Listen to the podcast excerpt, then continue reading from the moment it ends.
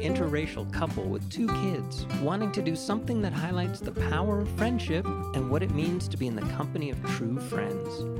We're going to move our society away and out of the loneliness epidemic and into a friendlier, happier world. Welcome to Our Friendly World. Better, stronger, together.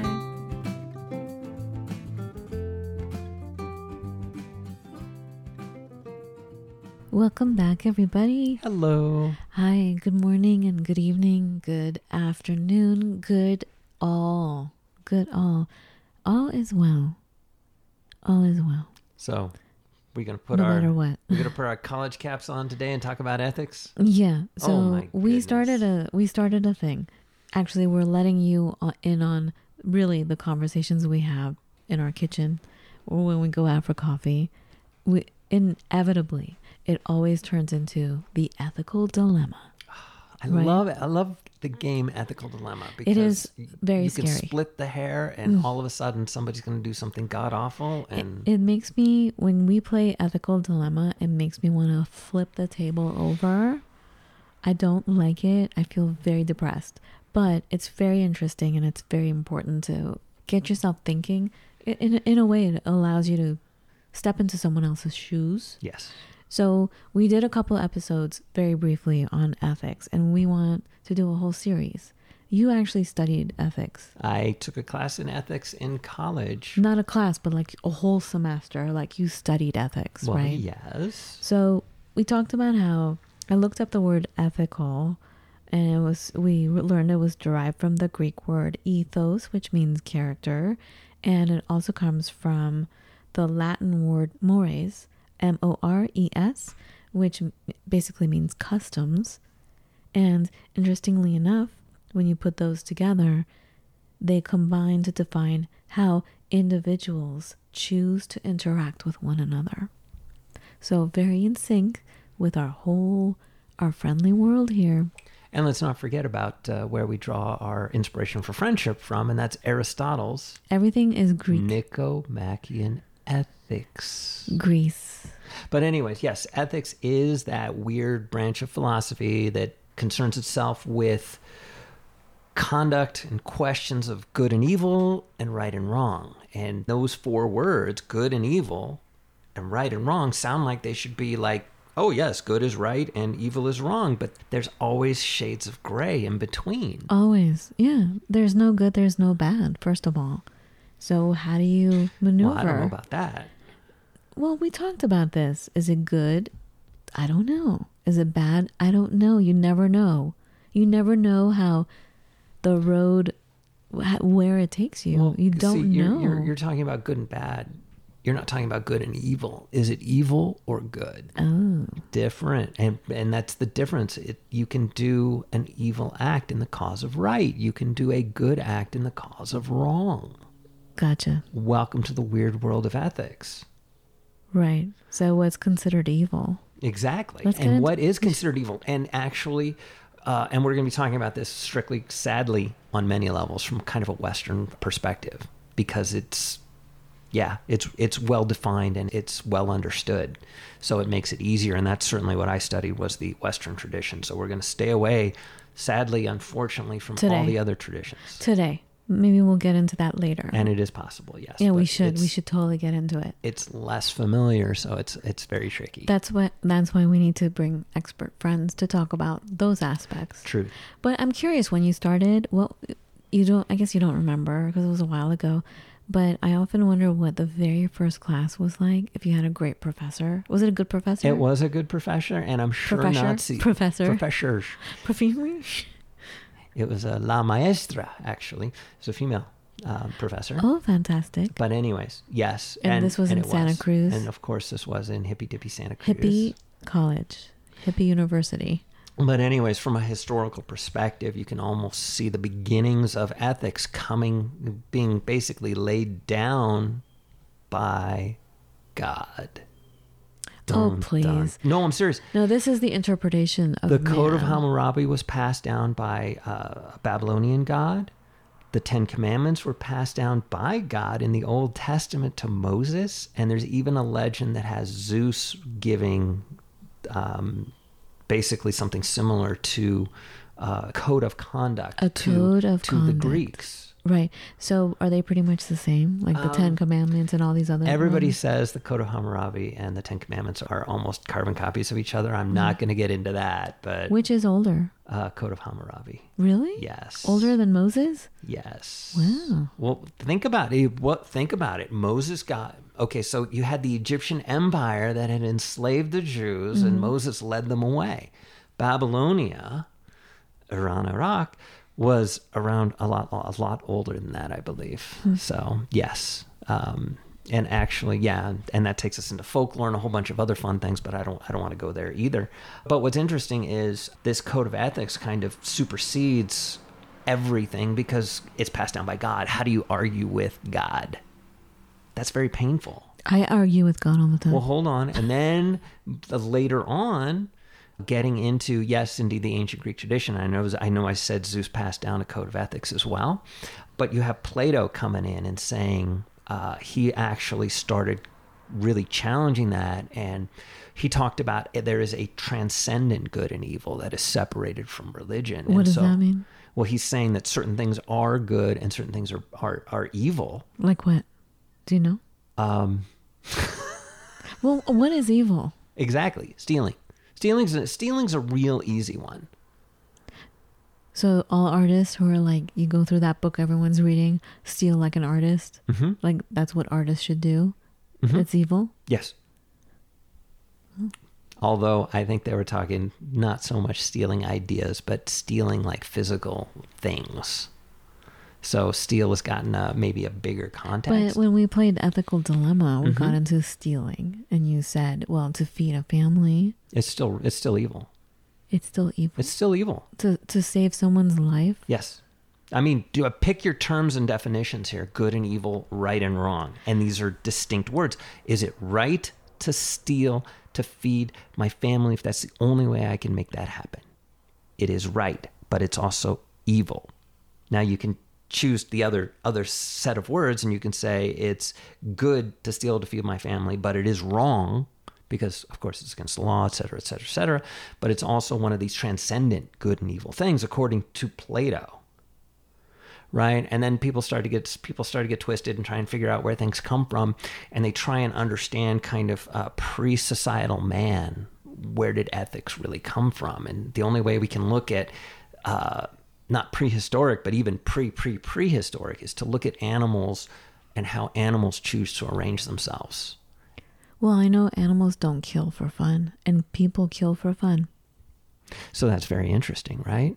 And you're also you also look at things like um, baboons, like the strong male baboons will protect the weaker uh, women and children when they're fleeing from an enemy.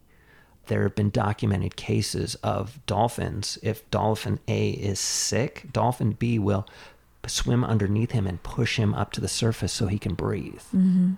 You've also got again, and you know you're, we're dealing with what are considered the more intelligent animals because then they they they tend All to arrange Matt. themselves in societies. All animals are intelligent. Well, All yes, life is intelligent. If we take a look at an ant colony, it's not the same. it is. They are supremely intelligent. yes, but you have a queen who bosses around So everybody. That's the way it should be. Enough with the patriarchy. Look at Anyways. the bees, Anyways, the ants, the bees. I was going to get to my next point about They get the things. Okay, go about the monkeys All where right. like they will you know they'll help each other out by like picking out parasites you know like you know Right. groom me and i'll groom you and they've Right. actually studied and they've determined that selfishness generally gets punished in these societies and so everybody's working for the good of everybody and another thing they've determined is typically the typical behavior, and, and I think the dolphin is a very atypical behavior, by the way, as far as this goes. But a very typical behavior is the amount of effort that it requires to help somebody out versus the reward you get when they do a solid for you. You know, it's it's either proportional or it's heavily weighed in the favor of you get so much more than you give because you're just spending five minutes picking parasites out of somebody who cares but by the same token when they do that for you it's like oh my god i don't have these parasites leaching my blood et cetera et cetera et cetera so it's it becomes a very limited, a very small kind of engagement for a big reward. Right. Well, it's always the small things that make such a big difference. Someone can just give you a smile Mm-hmm. that will completely soothe you. Someone could just utter a sound when you're telling them something that happened that is troubling you that you're Right. trying to figure out. One sound from that person can be a healing. Yes. And it's enough for you, for whatever happened to you to be deleted out of your spirit. right. Right. Absolutely. But, and it also works the other way around, right? One, one evil Yep. glare, one evil word Mess you up. forever. Possibly, possibly, yes. So then, continuing down the thought of again keeping it strictly into an animal world and trying to figure out where our ethics come from, then they also noted kin bias, which means that I'm going to sacrifice myself for my children. Like the jellyfish. Was it the jellyfish? Well, I think No, it's, the octopus. I think it's a lot of animals will The protect their their offspring in order, uh, even if it means like bad stuff for them. But remember, we saw that movie about the octopus, my friend the octopus, or what was it called? It was like It- my teacher, the octopus, My or teacher. It was a, an Oscar winner, and it was about he he he just followed this octopus around the lifespan, and he noted how the society worked and how the friendship worked, and when the octopus finally got to a stage of having children, what the octopus goes through. Basically, when you do, you you give all of your life force hmm to your your children right, and the octopus dies. right. Sorry to to ruin the movie for you. But it's like total selfless behavior. Right. But in as much as man is the social animal and man is oh the only animal that uses tools, which of course is a fallacy. Such a But- fallacy. It's so stupid. But anyways, in, men in taking a look at do things better. um, you know how we how we kind of build ourselves together as a society, because ethics is basically it's almost like you can see ethics on some level as this is how we can all live together. Hmm. You know, these are the rules, these are the common rules that we're all going to adopt so that we can all live together and prosper as a group. So Matt, are ethics man-made rules or Well- is it like a spiritual rule? And that's just it. Plato believed they were transcendent. So it was, and it was not divine. It was not part of a religion. It was a something else. It was a universal truth. Hmm. Whereas you would have asked Moses, and Moses would say, it, it, it's divine. It comes from God. Hmm. So, yeah, that's the fun part, right? So what's the difference between what Plato said and what Moses would say? Plato divorced himself from, from religion. I like that. You know I and like so that. all of a sudden So now you don't have again. an interpreter you don't have a A middleman. a wise man a A middleman. a pastor a, A middleman. imam a anything else A interpreting what is good and evil Thank you. That's what I was saying in a previous episode. Is like enough with these voices. You know in your heart you have all that information. right So explain to me again what Plato said. uh, plato believed that good and evil transcends everything that there are universal truth there are, there is universal actions that are good and universal actions that are And that are how evil how did he come to the point of saying, okay, well, this is how you figure out what is evil, what is okay? well i don't think that he necessarily came to a good point because He just put out that statement he put out that statement and he and put dropped out the mic. his beliefs because let's not forget in ancient Greece there was a lot of slavery going on there was a lot of subjugation of women there was a lot of there was a lot of a lot of What's he new? was he was merely saying that there are universal Mm-hmm. truths hmm you know and he, and he was he you know defined some but you know he, uh, i think a lot of his uh, thoughts would we would consider them just ridiculous now you know that's all Well, all right. So can you give me an example? An example of I don't know. Like the whole evil thing. It, it can, I mean, you can be a lawyer about it and break it down. I think the act of evil, I think there's only one act of evil. No, maybe there's two. I think if if you hurt someone else's life, it is evil. Especially when you know it's hurting that person. That is evil. You can unconsciously do something and it's still an evil act, but you, once you become aware of it and you still do it, if the person tells you or if, if you hear that this is hurting someone's life force, hmm I think that's evil.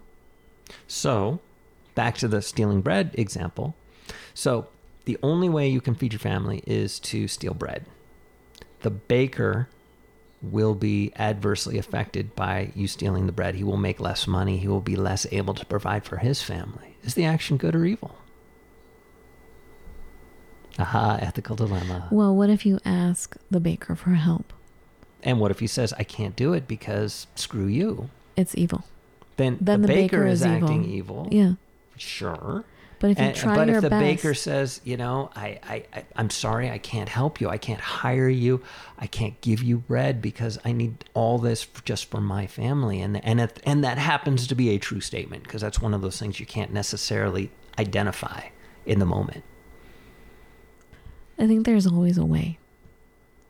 I think if you seek it, there's always a way to And- help. And that's the kind heart. And, And- that's and that's your kind empathic heart. Sometimes there isn't. And you know that's the whole point of ethical dilemma is But that's getting when to you that turn. point of But that's when you turn to friends. That's and by friends I mean other people that can be friendly. That's when the baker can say, "Look, everybody, I need some help." yes, but you that know. takes us away. We're no we're no longer talking about ethics now. It is a, it is about ethics. I'm just saying that instead of saying no and hurting the other person, you're hurting the life force of the person who is starving. What the baker can do is, look, okay, um, I'm not able to maybe give this bread. Maybe he he can't. Maybe he truly cannot. But he can turn to other people. Like in Italy, there's that you buy two cups of coffee if you're buying one for someone who needs it, who doesn't have the money. Do you know what I'm saying? You turn to friendship, you turn to the village, and you come together, and you can always make something work together. That is true, but what if the rest of society is unwilling to do that? That's evil Ah, okay then. because they're not willing to. I think you can. Because we all have different expertise.